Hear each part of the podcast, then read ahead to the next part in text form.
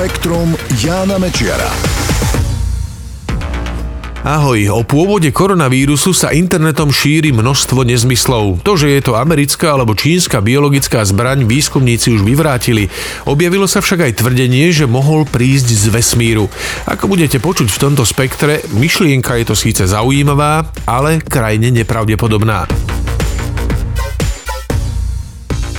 Celku známy britský astronóm a astrobiológ Chandra Vikramasinghe prišiel nedávno s tvrdením, že koronavírus, ktorý dnes útočí na celom svete, mohol prísť z hlbín vesmíru. Podľa neho mohol byť na kométe, z ktorej kúsok spadol niekde nad územím Číny v Lani v októbri. Vtedy tam pozorovali na oblohe pomerne jasný meteor. Vikramasinghe dodáva, že podobné vírusy z komét mohli vyvolať veľké epidémie a pandémie aj v minulosti, napríklad SARS alebo španielskú chrípku pred 100 rokmi. Ostatní vedci sa však na tieto tvrdenia pozerajú slušne povedané veľmi skepticky. Považujú to za pseudovedu. Astrobiológ Graham Lau pre server Space.com povedal, že by bolo nevýdané, keby akýkoľvek vírus prežil radiáciu, extrémne nízke teploty a ďalšie kruté podmienky počas dlhodobej púte vesmírom. Ak by mal existovať na nejakej kométe, musel by tam prežiť milióny či miliardy rokov. A ak by bol schopný po prelete atmosférou, keď sa úlomok z kométy planéty zmení na ohnivú guľu ešte aj nakaziť ľudí, bol by to vyložene zázrak.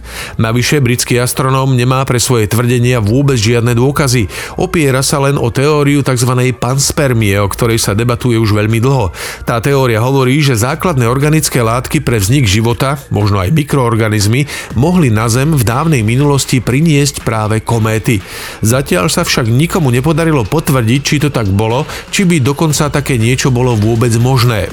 Graham Graham Lau hovorí, že teoreticky by mohol biologický materiál prežiť vo vnútri nejakej vesmírnej skaly, kde by bol chránený pred žiarením a následkami pádu atmosférou. Doteraz sa však vedcom podarilo nájsť v meteoritoch len zo pár stôp organických molekúl, ako sú napríklad aminokyseliny. A dnes teda neexistuje ani najmenší náznak dôkazu, že by koronavírus mohol prísť z vesmíru. Počas mimoriadne teplého arktického leta 2019 zmizlo z Grónska 600 miliárd tón ľadu. Na opačnej strane Zeme zasa pokračuje úbytok ľadu v oblasti Amundsenovho mora a Antarktického polostrova, no mierne to kompenzuje zvýšené sneženie v krajine Kráľovnej Maut vo východnej časti najchladnejšieho kontinentu. To sú najnovšie zistenia glaciológov z Kalifornskej univerzity Irvine a laboratória reaktívneho pohonu NASA. Vychádzali pri nich predovšetkým zo satelitných meraní. Podľa ich výpočtov sa v Lani v lete roztopilo v Grónsku toľko ľadu, že by to v priebehu dvoch mesiacov zdvihlo hladinu oceánov o viac ako 2 mm. Doterajšie pozorovania pritom ukazujú, že od roku 2002 Grónsko prišlo o 4550 miliárd tón ľadu. Prejmerne to vychádza asi 268 miliárd tón ročne, teda menej ako polovica z toho, čo odtiaľ otieklo v Lani. Úbytok ľadu pokračuje aj v západnej časti Antarktídy priam dramatickým tempom.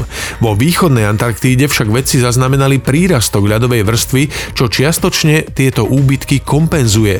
Nie je však pochyb, že je to jeden z prejavov postupujúcich klimatických zmien. Za uviaznutie a smrť veľrýb na pobreží zrejme môže aj polárna žiara. K tomuto záveru dospeli vedci z univerzity v nemeckom Kíle po preskúmaní jedného dávnejšieho prípadu.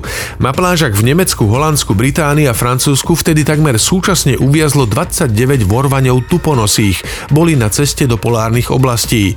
Išlo o mladé a zdravé zvieratá, takže nebolo jasné, prečo uviazli na pličinách a zahynuli.